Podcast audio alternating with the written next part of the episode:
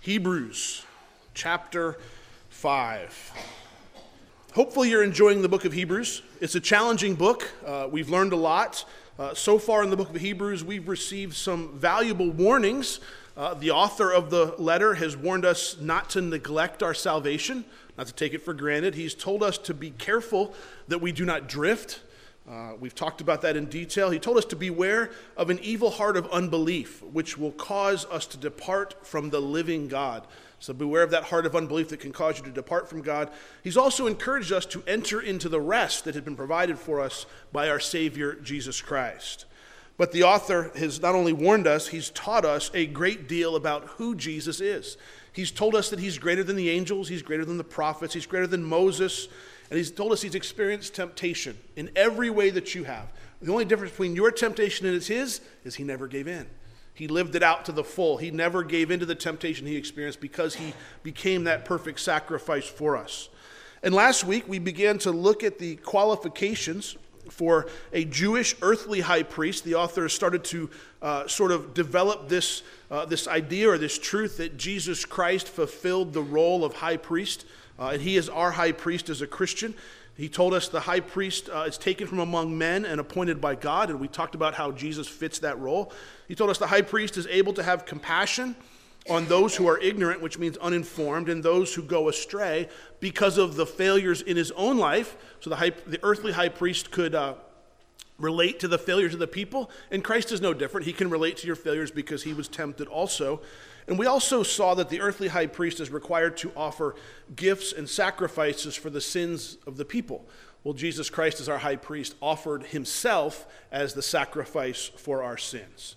The earthly high priest came through the line of Aaron in the tribe of Levi, and Jesus fulfilled these requirements, but he didn't come from the line of Aaron. Instead, we're told that he came through the order of Melchizedek. He came through a different line. The earthly priest would come through Aaron's line, Christ came through the order of Melchizedek. We will develop that more as we get into chapter 7, but he's starting to set that up now.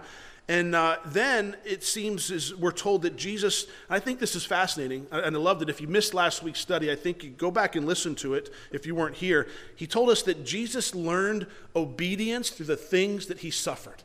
You know, Lord, why do I have to suffer at all? I would prefer it if you didn't have any suffering, zero. That's what I want, Lord but yet there's still value in it. And we talked about that in great detail last week. Suffering and obedience seem to go hand in hand. And then he, after he suffered, he was perfected, and we're told that he became the author of eternal salvation. And that's the position that he holds in the life of a believer. And then in this sort of development, as he's talking about it, it seems as though he he abruptly stops there in verse 11 and he begins to turn his attention toward the uh, we'll say the heart or the mind, the attitude of the reader. He begins to look at the attitude of the reader when he began to criticize them, in a sense, for their lack of knowledge and their unwillingness to learn. So we're going to kind of pick up with that thought. I'll start in verse 9, Hebrews chapter 5, verse 9. for context, we're going to make it through down to chapter 6, verse 8 this morning, but I'll begin reading here in Hebrews chapter 5, verse 9. Before I do, let's go to the Lord in prayer and ask Him to bless our time together. Father, we know that you've written your word not just to be a book on a shelf, but a book, a word, a living word. We know that it's powerful, and you want to use this word to transform my life. Lord, I don't believe it's just a series of stories and opinions and ideas. I believe it is truly the word of God. And I just pray this morning as we've gathered here to learn your word, would you minister to us? Would you speak to us? Lord, meet us right where we're at. Some of us know very little about your word. Others are very educated in your word. So wherever we're at, Lord, would you give us the promise that we need? Give us the hope that we need. Perhaps it's conviction. Perhaps it's rebuke. Whatever we need this morning, may it come through the study of your word. In Jesus' name, amen. Hebrews chapter 5, verse 9 says this And having been perfected, he, that's Jesus, became the author of eternal salvation to all who obey him called by God as high priest according to the order of Melchizedek, of whom we have much to say and hard to explain. Why? Since you have become dull of hearing. If you remember from last week, the word dull means to be slow to understand. But it's not just slow to understand, it has the implication of laziness. It means you're not trying to understand. You're not concerning yourself with those deeper truths, those things of God. You're just, I, don't want to hear about that. I just, I, am lazy. I'm, it's kind of like I'm going to, rather than, rather than learn it, I'm just going to take that lazy, sit on the couch, do nothing approach. So it's not you can't understand it, it's that you are taking that lazy approach. They're not putting forth the effort or even trying to understand. This is the recipients of this letter. This letter is being written to believers. These were Jewish believers who were considering giving up their faith in Christ or kind of going back to Judaism or finding some sort of middle common ground. And I think that even as ourselves as believers, those of us need to, that are believers need to ask ourselves, if they became dull of hearing, what does that look like? How do I know? Could I be dull of hearing? Could you be dull of hearing? How do you know? How, what, is, what does it look like for a believer, a belie- someone who believes on Christ, to become dull in hearing or dull of hearing? Look at verse 12 as the writer elaborates on this point. He says, For though by this time you ought to be teachers, you need someone to teach you again the first principles of the oracles of God. And you have come to need milk and not solid food. For everyone who partakes only of milk is unskilled in the word of righteousness. Underline that part, it'll be important. For he is a babe. But solid food belongs to those who are of full age. That is, those who by reason of use have their senses exercised to discern both good and evil. If you or I have become dull of hearing, and it happens in our life from time to time, it means we are failing to mature in the Word of God. You are, as the author said, unskilled in the Word of righteousness. You're unskilled in it. The author's saying, hey, you guys need to be, you, by, by, this point, you should be mature in your faith. You should be teaching people. You should be discipling people. You should be growing. You should know how to apply the Word of God in this situation, the Word of God in that situation. That this should be happening in your life, but it, it's not. It's not taking place. Instead, you need someone to come back and teach you the basic principles of God's Word because you haven't grown. You've become dull. You need to go back and learn the basics. This is why you're considering, or why they were considering leaving Christianity. This is why they were just kind of meshing the two together, blending them together, if you will. I am convinced that this is one of the main problems in the churches in America today. Many of our Christians, many of our fellow brothers and sisters in Christ have become, and maybe some of us even here this morning, have become dull of hearing. To borrow a phrase from a friend of mine and family member, I will say this I believe Christians are overpreached and undertaught. We hear message after message after message preached, but we're never taught God's word and what to do with it and how to apply it to our life.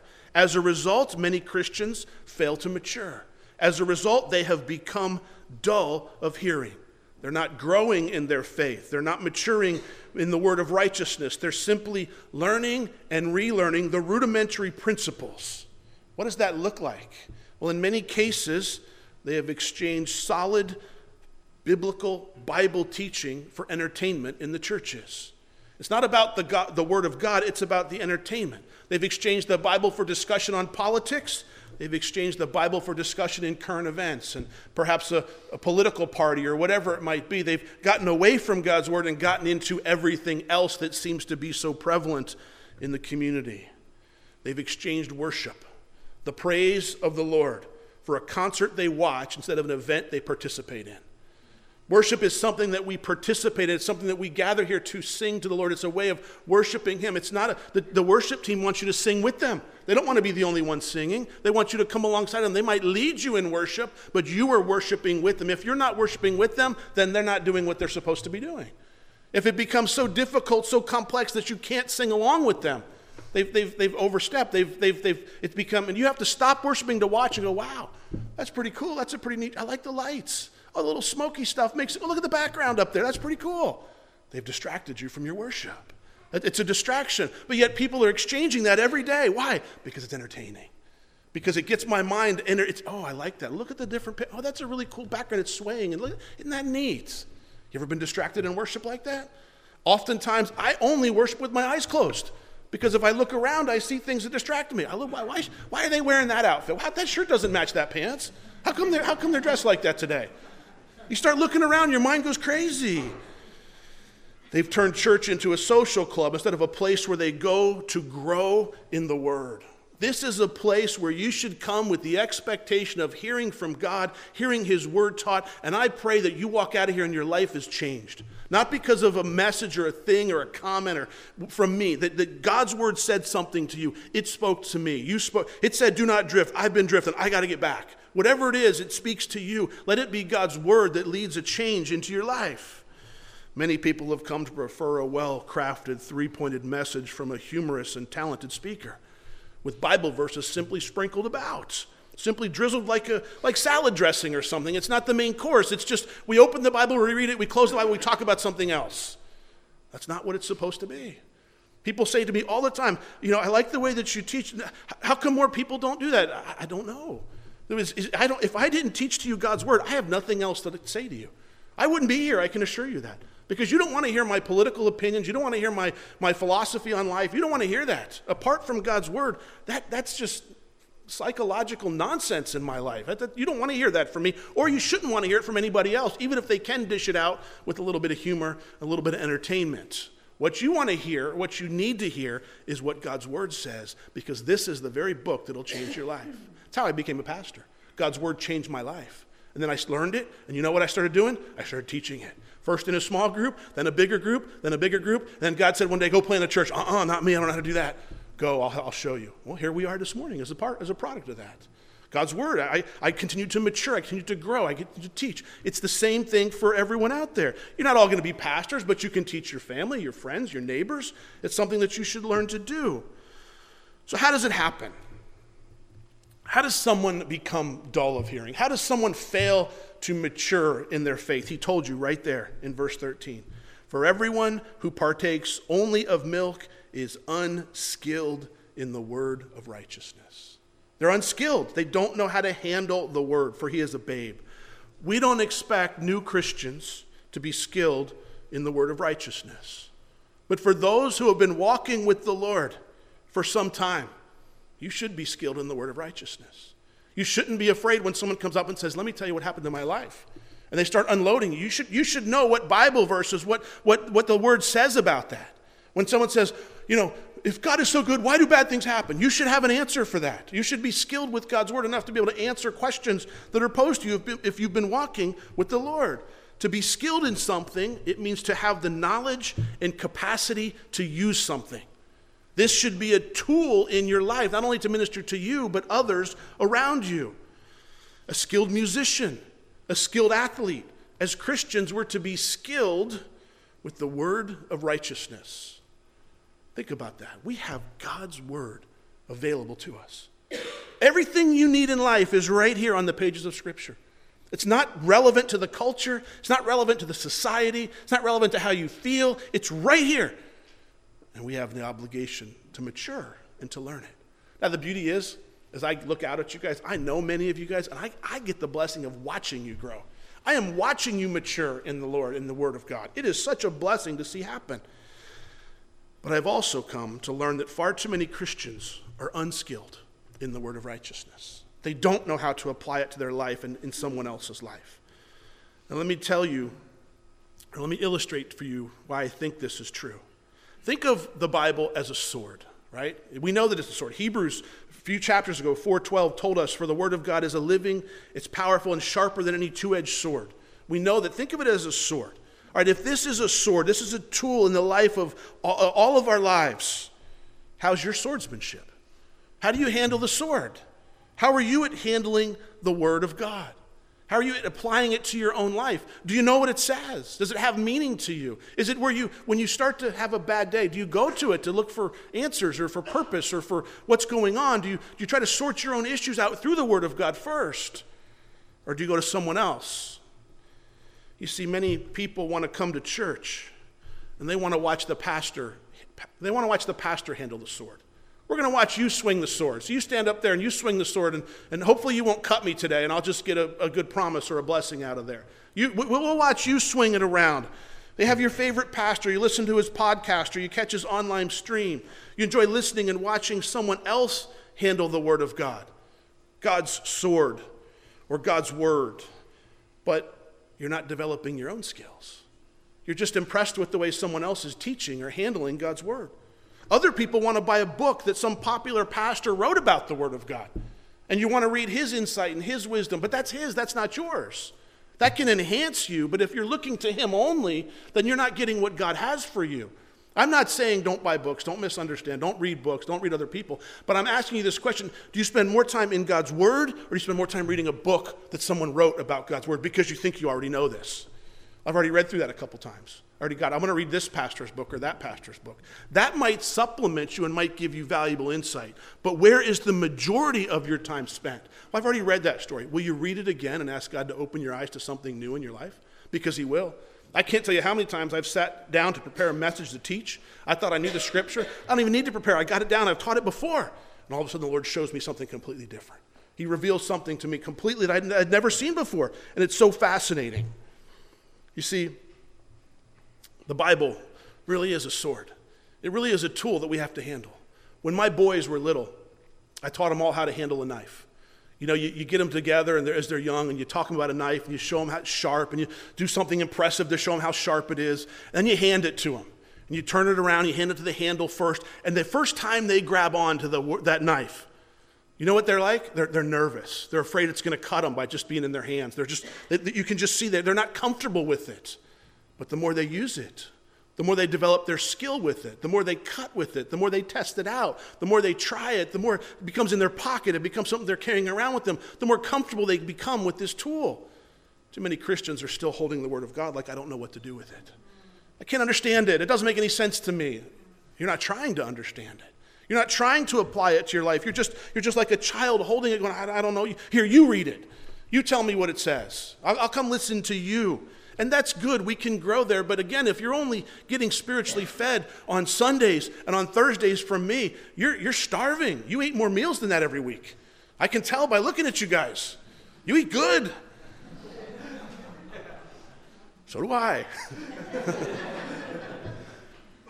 but we need to be fed spiritually as well. We need to make sure we're getting it our, ourselves. You see, a good pastor handles the Word of God well. And he teaches his congregation as they come to watch him rightly divide the word. He teaches them the word and how to divide the word. He talks perhaps about different aspects of it, but it doesn't stop there. If, I, if all I did was want you to come see me teach the word of God, and I could build a big church and maybe have a few satellite campuses come watch me, then I have failed as a pastor. It's my job to teach you how to handle the sword. You see, you might enjoy watching me handle the sword, but you need to know how to handle the sword. Because I'm not going to be with you tomorrow morning when temptation comes your way. I'm not going to be with you when the bad thing happens or the phone call, the phone rings and you get the bad news. I'm not going to be standing next to you. Go, all right, here, here, remember this promise. You're going to have to come up with that on your own. But if you're if you're holding that sword like it's unfamiliar, like it's on shaky ground, I don't know, here, I don't want it, then you're not going to be able to rely on it. But if it's become a well-worn tool, a carpenter's hammer that's hammered thousands and thousands of nails. He knows right where it goes. He knows right where it stays in the pouch. He, has got it down. He knows right where to find it when he needs it. That's the way the Word of God should be. You should know right where to find it. You should go there. See, a good teacher, teach, a good pastor teaches the people how to handle the Word. He develops and trains their skills so they can handle their own Bible, their own Word. An insecure pastor doesn't want anybody else to handle the Word. Oh, you're not qualified. You're, you, you can't handle that. You, you're not, you, you can't understand that. You, you, you, no, you're going to mix things up. You're going to confuse things. Let the Holy Spirit work things out. When someone comes to the Word of God looking for truth, they're going to get the truth they're looking for. I believe God will meet them right there.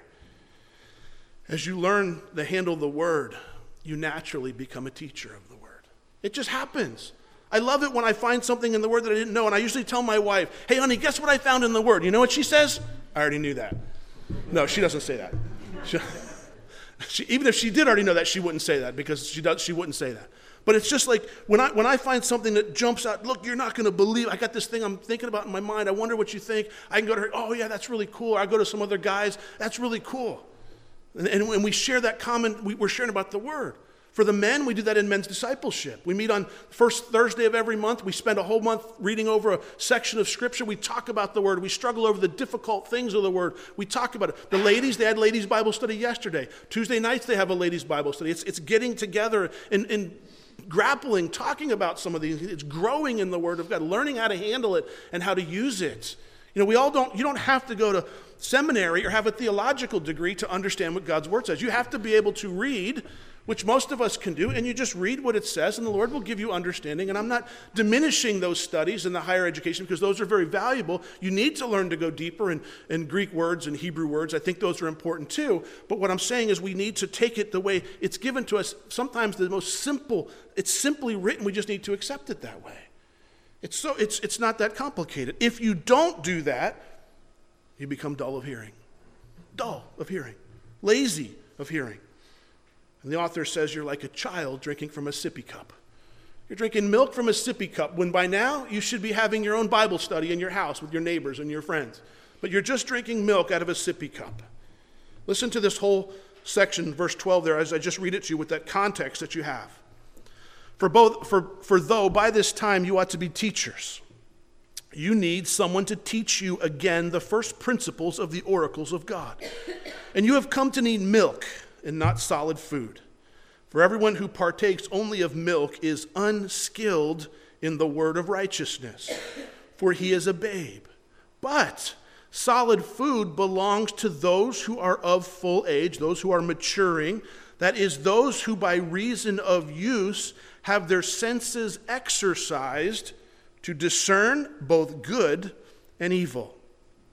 Many well, let me say it this way mature Christians have the ability to discern, and that means to judge or decide the difference between good and evil. It's important. An immature Christian will watch something evil or contrary to the word of righteousness go on inside of a church and not even realize that it's wrong. They won't even know. They won't, won't, it, where, where a mature Christian will go, wait a minute, that is, that is direct conflict with God. I'm out of here. I'm leaving. I'm not going to sit and watch this happen any longer. I will not do that. I am, I am out of here. And they will get up and walk out. They'll get up and walk out of a movie or leave a group of people, whoever it is, they'll, they'll take the situation, go, this is evil, I am out. There's a sensitivity to evil that is developed there. They can do this because they use their senses. They use the senses they have. They've exercised them. You know what exercise is? Every day every so often, working periodically, stronger, stronger, stronger. When you take God's word, you're exercising it, you're learning it more and more. It always builds upon itself. If you work out once a year, it's not going to help you. If you work out every day a little bit, just a few minutes, it'll make a big difference in your life. God's word is no different, they exercise it. Remember, the group of people who would receive this letter were considering giving up their Christianity thinking of going back to Judaism, going back. Many of them were accepting a form, a, mixture, if you will, of both Judaism and Christianity. They were mixing them together. And as we come to chapter 6, the author wants to move on from the basic principles of Christianity to mature in our faith. Look there at chapter 6, verse 1. He says, Therefore, leaving the discussion of the elementary principles of Christ, let us, that's us, by the way, let us go on to perfection. That means maturity. That's what the word perfection means. To go on to maturity.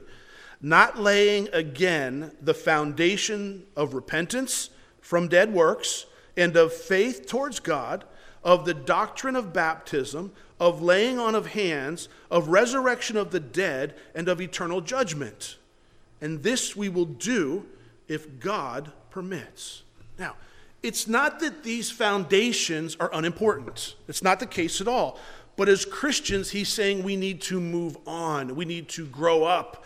You know, baby, milk, solid food, young adult, adult, mature. We need to grow up in our faith in Christ, grow deeper, increase our understanding, continue that growth. Don't let laziness keep you from seeking out the deep things of God's Word.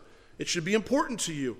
Here's another interesting thought, and consider this, because I think this is the way it fits in context. These elementary principles that he mentioned there, the ones of Christ, the, the ones he talked about, uh, dead works, faith towards God, doctrine of baptism, laying on of hands, resurrection of the dead, and eternal judgment. These, these sort of elementary principles. They are elementary principles of most religions. And, and what I mean by that is most religions have faith in God. They, most religions have a repentance. Most religions have some idea of, of an afterlife, of what happens. Judaism has all of these things. Well, Judaism, you say, well, they don't have baptism. Yes, they do, because the word baptism there, it means ceremonial washings. And Judaism does have ceremonial washings, as do many other religions. So, what I suspect is going on here is the believers, the Christians in that day, they're taking the roots of Christianity and they're blending them with Judaism and they're saying, well, we're just going to dwell in this common ground here. We're, not, we're just going to focus on what we all agree upon, and we're not going to focus on what we disagree upon. You have repentance, so do we.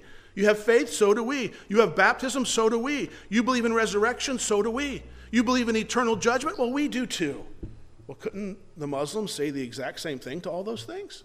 Sure, they could. Now, they don't believe in Jesus Christ, they don't believe in the same thing we do, but in those general, generic, basic words, same principles. So let me illustrate it to you this way. Do you remember in school where you would have two circles? Like you'd have a big circle over here and a big circle over here. And as you moved them together, they would intersect. And the point where they intersected, that's where they shared things in common. That's so, so you have, you know, there's like an inter, there's two circles up here, there's an intersecting point, and inside that intersection, you might have repentance, you might have faith, you might have baptism, you might have resurrection, you might have eternal judgment. Okay, so that's what they're saying is in these elementary principles, or they're the common ground. The author is saying you guys got to move on from this common ground intersection thing. You've got to grow deeper into the things of God. This is not making you Christian because you're dwelling on these things. You can't just focus on you what you agree upon. Do you know why? Because in that intersection, in these common principles, there is no mention of the cross. There is no mention of Jesus Christ. There is no mention of a surrendered life. One commentator wrote it this way. He said, these Jewish Christians did not want to abandon religion, but they did want to make it less distinctively Christian. We'll just make it less Christian. Therefore, they went back to this common ground to avoid persecution.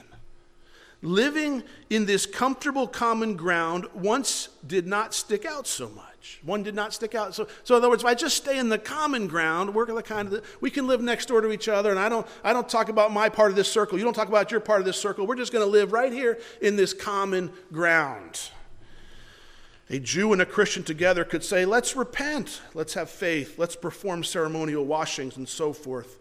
But do you know that is a subtle denial of Jesus Christ? You're denying Christ. You're denying the cross. You're denying the things that maybe you don't have in common. Let's be religious, but maybe we don't need to be fanatical about Jesus. That's what their argument will be. I don't think I need to tell you that this is going on today in Christianity. There's an overlap, there's ecumenic, ecumenicism that's going on where it's like we're all just worshiping the same God. No, we're not. There's an overlapping of our circles sometimes, but it is not the same thing. It's not the same, you know, it's, it's different. Even in Cumberland, we have a, a, a movement along the, among Christian churches called Unite. The Pope recently signed a covenant with the Muslim imam. You know, we have these common ground. We're going to focus on the common ground. But you can't focus on the common ground and reject this, the very foundation of our faith, which is Jesus Christ. It's different. I don't care if the title is God, it's different. Salvation comes through Jesus Christ, is what the Bible said. As Christians, we are on the same side. Don't forget that. But at the same time, don't forget there's doctrinal differences between Christian churches.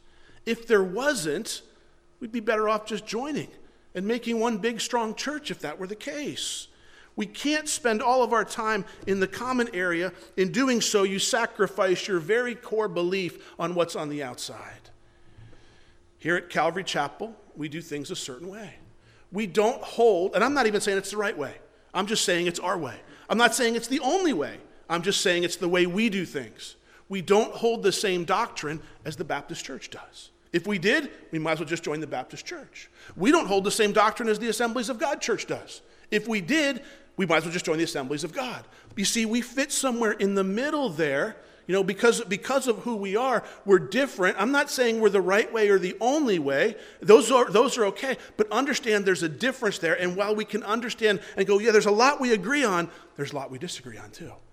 Now, when it comes to the big things, we can overlook the small things, but when it comes to when you have Christianity, when you have the Muslim relation, uh, religion, or you have other different religions coming in, you no, we're just going to focus on faith and God. No, We as Christians focus on Jesus Christ crucified on the cross. He is our Savior. It is not the same thing, and we cannot overlook that just so that we can get along in life a little easier, because that's what they were doing in that day. So, how do we mature? How do we grow up? He tells you right there in verse 3. And this we will do if God permits. As God permits. As we press on to maturity, we realize it only happens at God's pleasure. He's the one that matures us. We put forth the effort, we, set a, we carve out the time to study God's word, but the Holy Spirit is who gives us understanding. You can't do it on your own, you can't do it without Him, but you have to be willing to do it. And now, as we come to verses 4 through 6, we find some of the most controversial verses in the entire New Testament. Follow along as I pick up in verse 4. 4. It is impossible for those who were once enlightened and have tasted the heavenly gift and have become partakers of the Holy Spirit and have tasted the good word of God and the powers of the age to come, if they fall away, to renew them again to repentance, since they crucify again for themselves the Son of God and put him to an open shame. Now, for those who believe that you can, quote unquote, lose your salvation, they, here it is. Here's my proof text. You can lose your salvation. He says it right there. It says it right there. It is impossible. It's impossible if they fall away to, to repent. There it is, right there. The other side of that argument says for those who believe that you cannot lose your salvation, for those that believe in eternal security for the believer, they say, well, I, I, know it says impossible, but it doesn't mean impossible. It just means improbable. It means it's difficult. I know, but and it also says if. And so, although it says if, it's not saying if. He's saying if it was possible, but it really can't happen. So it's it, the if fills in if it were possible, but it's really not possible. So you don't have to worry about that. Well, that doesn't make any sense at all to this text. So we're faced here this morning with what exactly do these verses mean? What exactly is it? What is the author trying to say? And I think it's pretty simple, to be honest with you. But let me just put forth this warning. You should never bend, flex, redefine, or especially disregard the words of Scripture simply because it doesn't fit your belief or your idea or the truth that you so desperately want to hold on to. You do not change the text, you change the belief. You do not conform, you do not try to fit the text into what you believe, you try to fit what you believe into the text. This is the way that we have to do it. Otherwise, we're going to be faced with reinterpreting the entire Bible based on what we think is right. Let me begin to help us read and understand this passage just simply as it's written. Just like we do every other passage, it begins with the word words for it is impossible. Now, there are some people who would say, well, it doesn't really mean impossible, it means improbable. It, means it, it, it, most likely won't happen. Okay, I'll, I'll, I'll accept that for a moment. It's just difficult. But here's my challenge to that argument. Let's look. Was this word used anywhere else in the book of Hebrews by the author?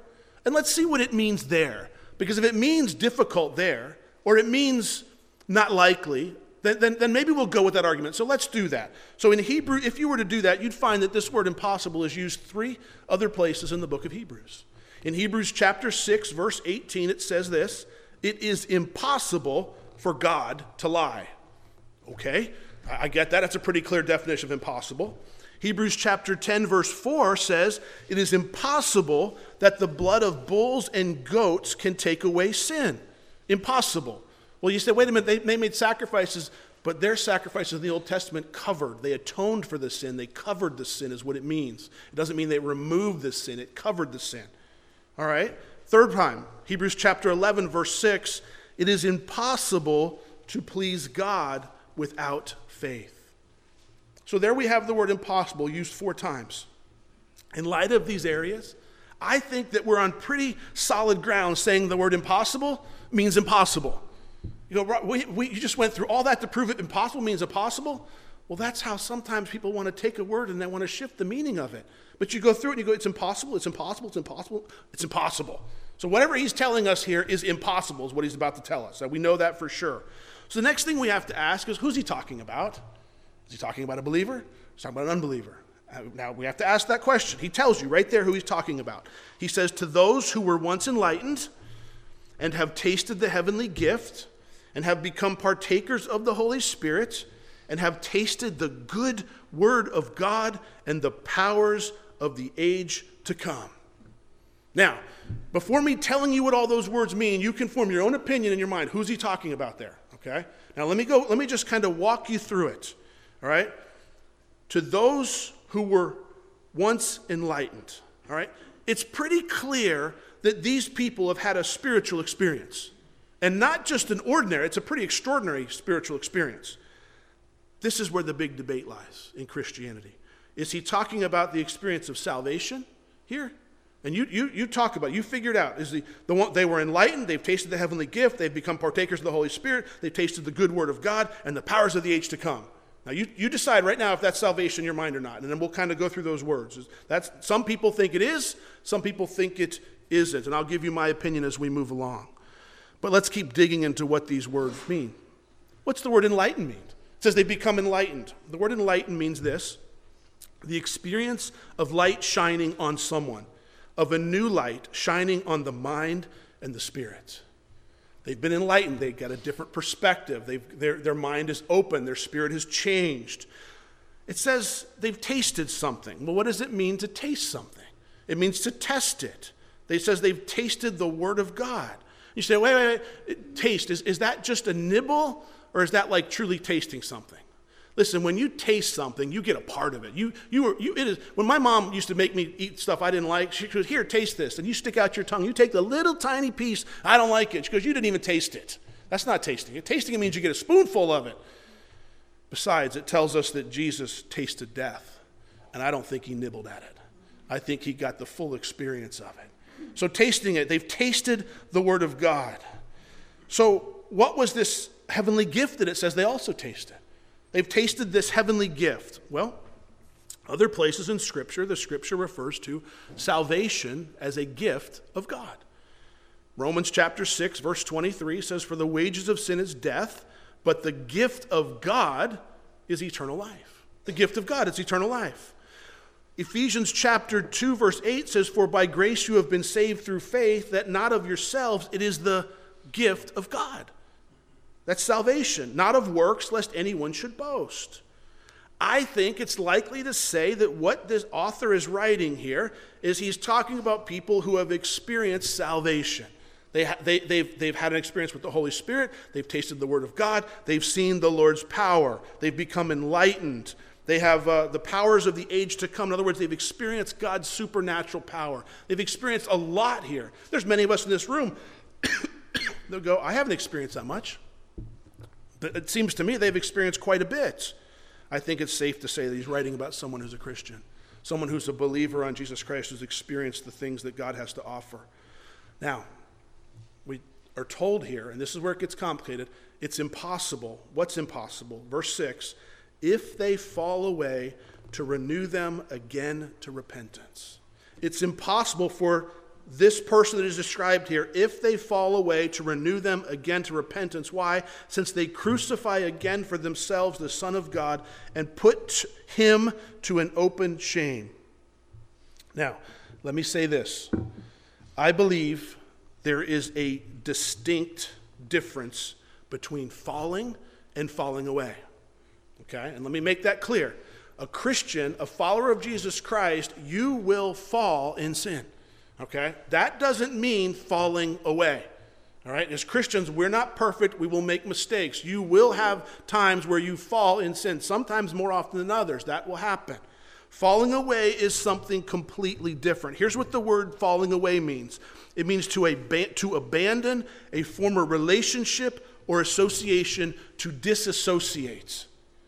Okay? Falling means I'm walking with the Lord. I, you know, I, got, I gave it a temptation, I blew it. Okay, I repent, I get back up, I'm still walking with the Lord. Falling away means I have disassociated with myself. I have no longer associating with Jesus Christ. Okay, you guys with me on that so far? So there's this falling away. The message to those Christians who felt like giving up, okay? They felt like going back, or who were dwelling in the common and comfortable ground of Christianity is clear. If you don't continue on with Jesus, if you give up this part of the circle, this part of Jesus Christ, you are falling away. There is no other way to get saved.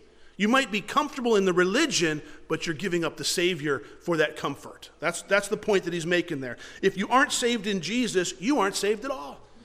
That's, that's, that's clearly what he's saying. There is no salvation in safe common ground that is distinctively Christian.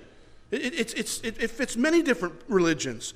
If someone falls away, and you go, wait a minute, I'm still caught on this. If they fall away, how come they can't repent? It says it's impossible for them to repent. Here's my thought on it. Here's my take on it. If someone falls away, they can't repent. It's not that God doesn't want them to repent or won't allow them. The Bible's filled with God calling people to repentance. It's when they've tasted what God has and they've disassociated themselves with Him, they don't want to repent. They don't want to. They've already had it, they don't want it. I, have tried that, I don't want to go there. And I understand this is a delicate subject. There's scriptures say, No one will pluck you out of my hand. You know, we can be confident in our salvation. I believe those, those scriptures as well, and I'll teach them the exact same way I'm teaching this when I get there. But it, these are people who go, You know what? I've done this, I've, I've, I've seen what God has, but now I am completely disassociated. I'm going from being a follower of Christ to an enemy of Christ. Sadly, I know people, individuals, men who at one point in their life were pastors who I saw tremendous fruit in their life, leading people to Christ. Churches that are, that are growing. Some of them even taught me much of what I know. Yet I look, and today they're not following the Lord. They've disassociated themselves with the Lord. Now, some would say, well, were they ever really saved? I, don't know that. I can't answer that question, but what I can answer is the fruit of the Holy Spirit was evident in their life, and I saw it over and over and over and over and over again. God used them in a mighty way. Were they ever really saved? I, I, I don't know. It looked like they were saved to me. I can never be the judge of anyone's salvation. But here, what the author's saying, and I believe it's the Apostle Paul that's writing this because this, this, is, this mimics a lot of what he says in Galatians. But I believe he's writing this. He's saying if someone falls away, they've disassociated with themselves with Christ, they can't find their way back because they don't want it. One commentator wrote this said the idea is not that if you fall away, you can't ever come back to Jesus. Instead, the idea is if you turn your back on Jesus, don't expect to find salvation anywhere else, especially in the practice of religion apart from the fullness of Jesus. And Charles Spurgeon made a quote, I forget exactly how it went, it was beautiful. He goes, I don't want to be Calvinist, I don't want to be Arminian, I want to be close to the Lord. I want to be in the Word of God. That's where I want to be. It's not about picking a side or picking a choice. I want to be right up next to God's Word, is where I need to dwell. In verses 7 and 8, the author illustrates the serious consequences of falling away. Verse 7 says this For the earth which drinks in the rain that often comes upon it and bears herbs useful for those by whom it is cultivated receives blessings from God. In other words, when the earth receives rain and it bears useful plants, it bears herbs, it grows fruit, it fulfills the purpose, and it justifies the blessing of rain that was sent upon it. It, it, did what it was supposed to do. The writer to the Hebrews applies this point to them. You've been blessed, but where is your fruit? You've been blessed, you have it. God looks for what grows in us after He blesses us, after He pours out the blessing, what grows. What grows? Is, is there fruit of the Lord that's growing in you? Is He pouring into you? Is, are you growing? Are you maturing in the Lord? That's what He's looking for. Well, what happens if I'm not? Look at verse 8. But if it bears thorns and briars, it is rejected and near to being cursed, whose end is to be burned. If the ground is blessed by rain but refuses to bear fruit, no one blames the farmer for burning it up. We're going to burn it up and start over.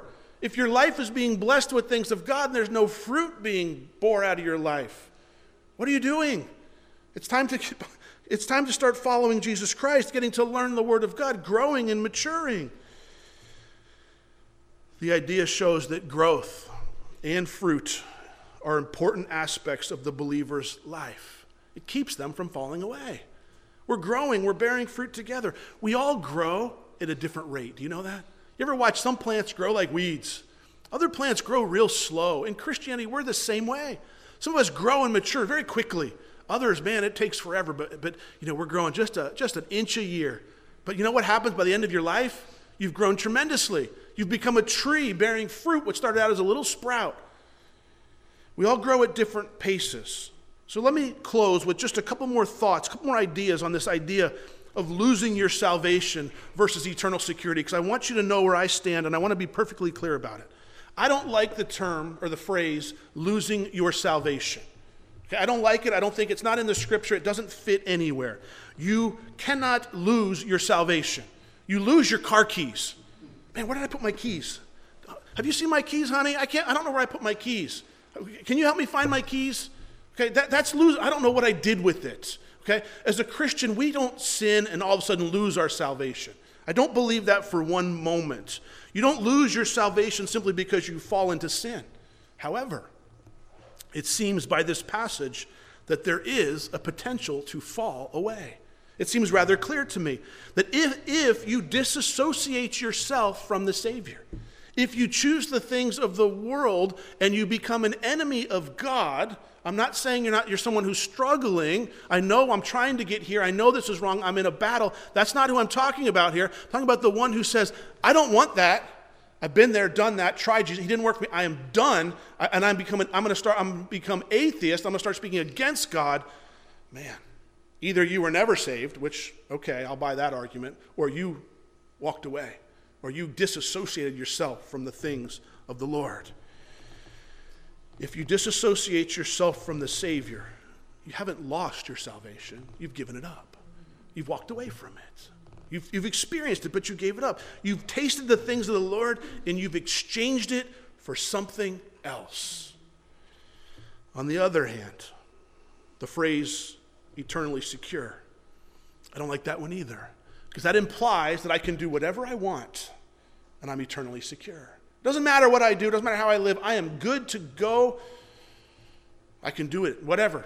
I don't have to, no, no, I can, I can live however I want. I'm secure. Nothing I, can, nothing I can ever do would change that. I don't like that because that gives off the wrong message, too. Now, here's where I stand. As Christians, we don't need to worry about losing our salvation. We don't need to get resaved every time we blow it, every time we mess up. But if we come to the place where we are no longer claiming Christ as our Savior, if we are dwelling only in what's comfortable, if we've given up trying to find that common ground of religion, if we've disregarded the Word of God and the God of the Word, man, that's not a place I would want to be. You say, well, am I still saved if that's me? Not according to this scripture, you're not. Makes it pretty clear. And I certainly wouldn't want to test that theory if I were you. I would abide in Christ because that's where he says he'll abide in us.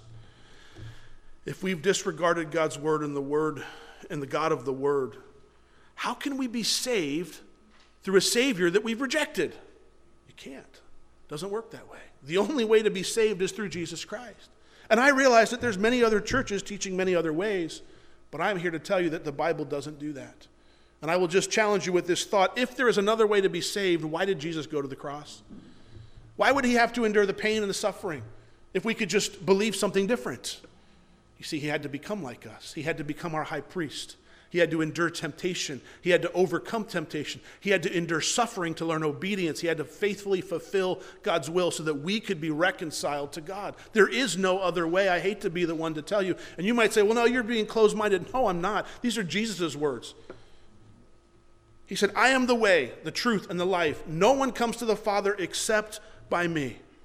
Now, on the other side, Rob, you saying I have to walk around wondering if I'm saved? No, you don't. You can be completely confident in your salvation. When I look at the scriptures, the Apostle Paul was very confident in his salvation. He knew where he was going the moment he died.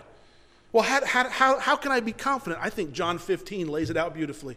Let me just read it to you. I am the vine, you are the branches. He who abides, this is Jesus' words, by the way. He who abides in me and I in him bears much fruit. For without me, you can do nothing.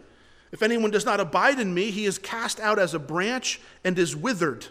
And they gather them and they throw them into the fire, and they are burned. If you abide in me and my words abide in you, you will ask what you desire, it shall be done for you. By this, my Father is glorified that you bear much fruit. So you will be my disciples. You see, it's a real simple, it's, it's not, you know, it's not losing my salvation, it's not eternal security. If I abide in Christ, I don't have to worry about it. I'm saved. That's all I need to be concerned with. If I, are you abide, the question is, are you abiding in Christ this morning? You go, well, I, I, had a bad week. I don't care what kind of week you had. If you're abiding in Christ, you're saved. Don't, don't let the enemy creep in and tell you you're not. But if you're there going, well, I don't, I'm not, I, I, I once, I, I used to go to church. I used to follow God. I used to believe, now I don't believe those things anymore. And I would say be very, very careful because according to this scripture, you might be in danger of not being able to come back. I would say repent immediately before you get too far, before you become a complete enemy of God.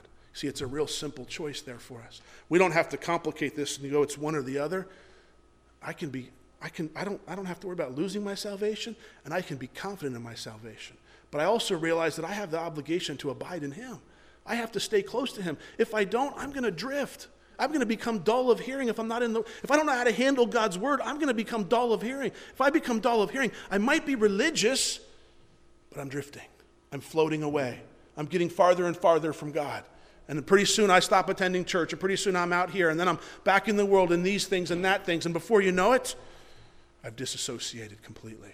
See, a disassociation doesn't happen like that doesn't happen overnight. It's a process that happens. If you are drifting if you are in the process of if you if you're not sure how to handle god's word it's time to make those changes and become confident to pick up god's word like and have it become a well-worn tool in your hand that can minister to you and everybody around you and then you will mature and grow in the things of jesus christ.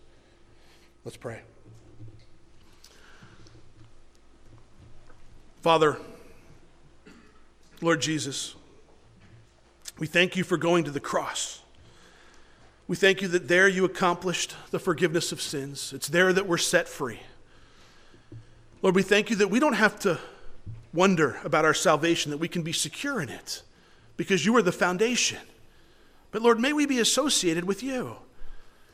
May salvation not be a train ticket that we purchase one time and then just want to cash it in upon our death. Lord, may it be a decision we make, and something we pursue for the rest of our life. Lord, I know that salvation comes by faith alone, but I also know that fruit follows that faith. May this be a group of people who bear fruit. May they grow in you. May they mature. Lord, if there's anyone here that's dull of hearing, would you wake them up this morning? May you convict them. May they realize their inability to handle your word, the sword in their life.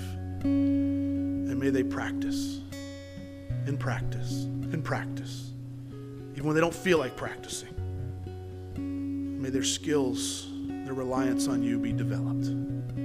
Lord, if there's anybody that doesn't know you this morning, if anyone's at that point where they've almost fallen away, maybe they're considering it, they turn their hearts toward you, ask you for forgiveness, and repent.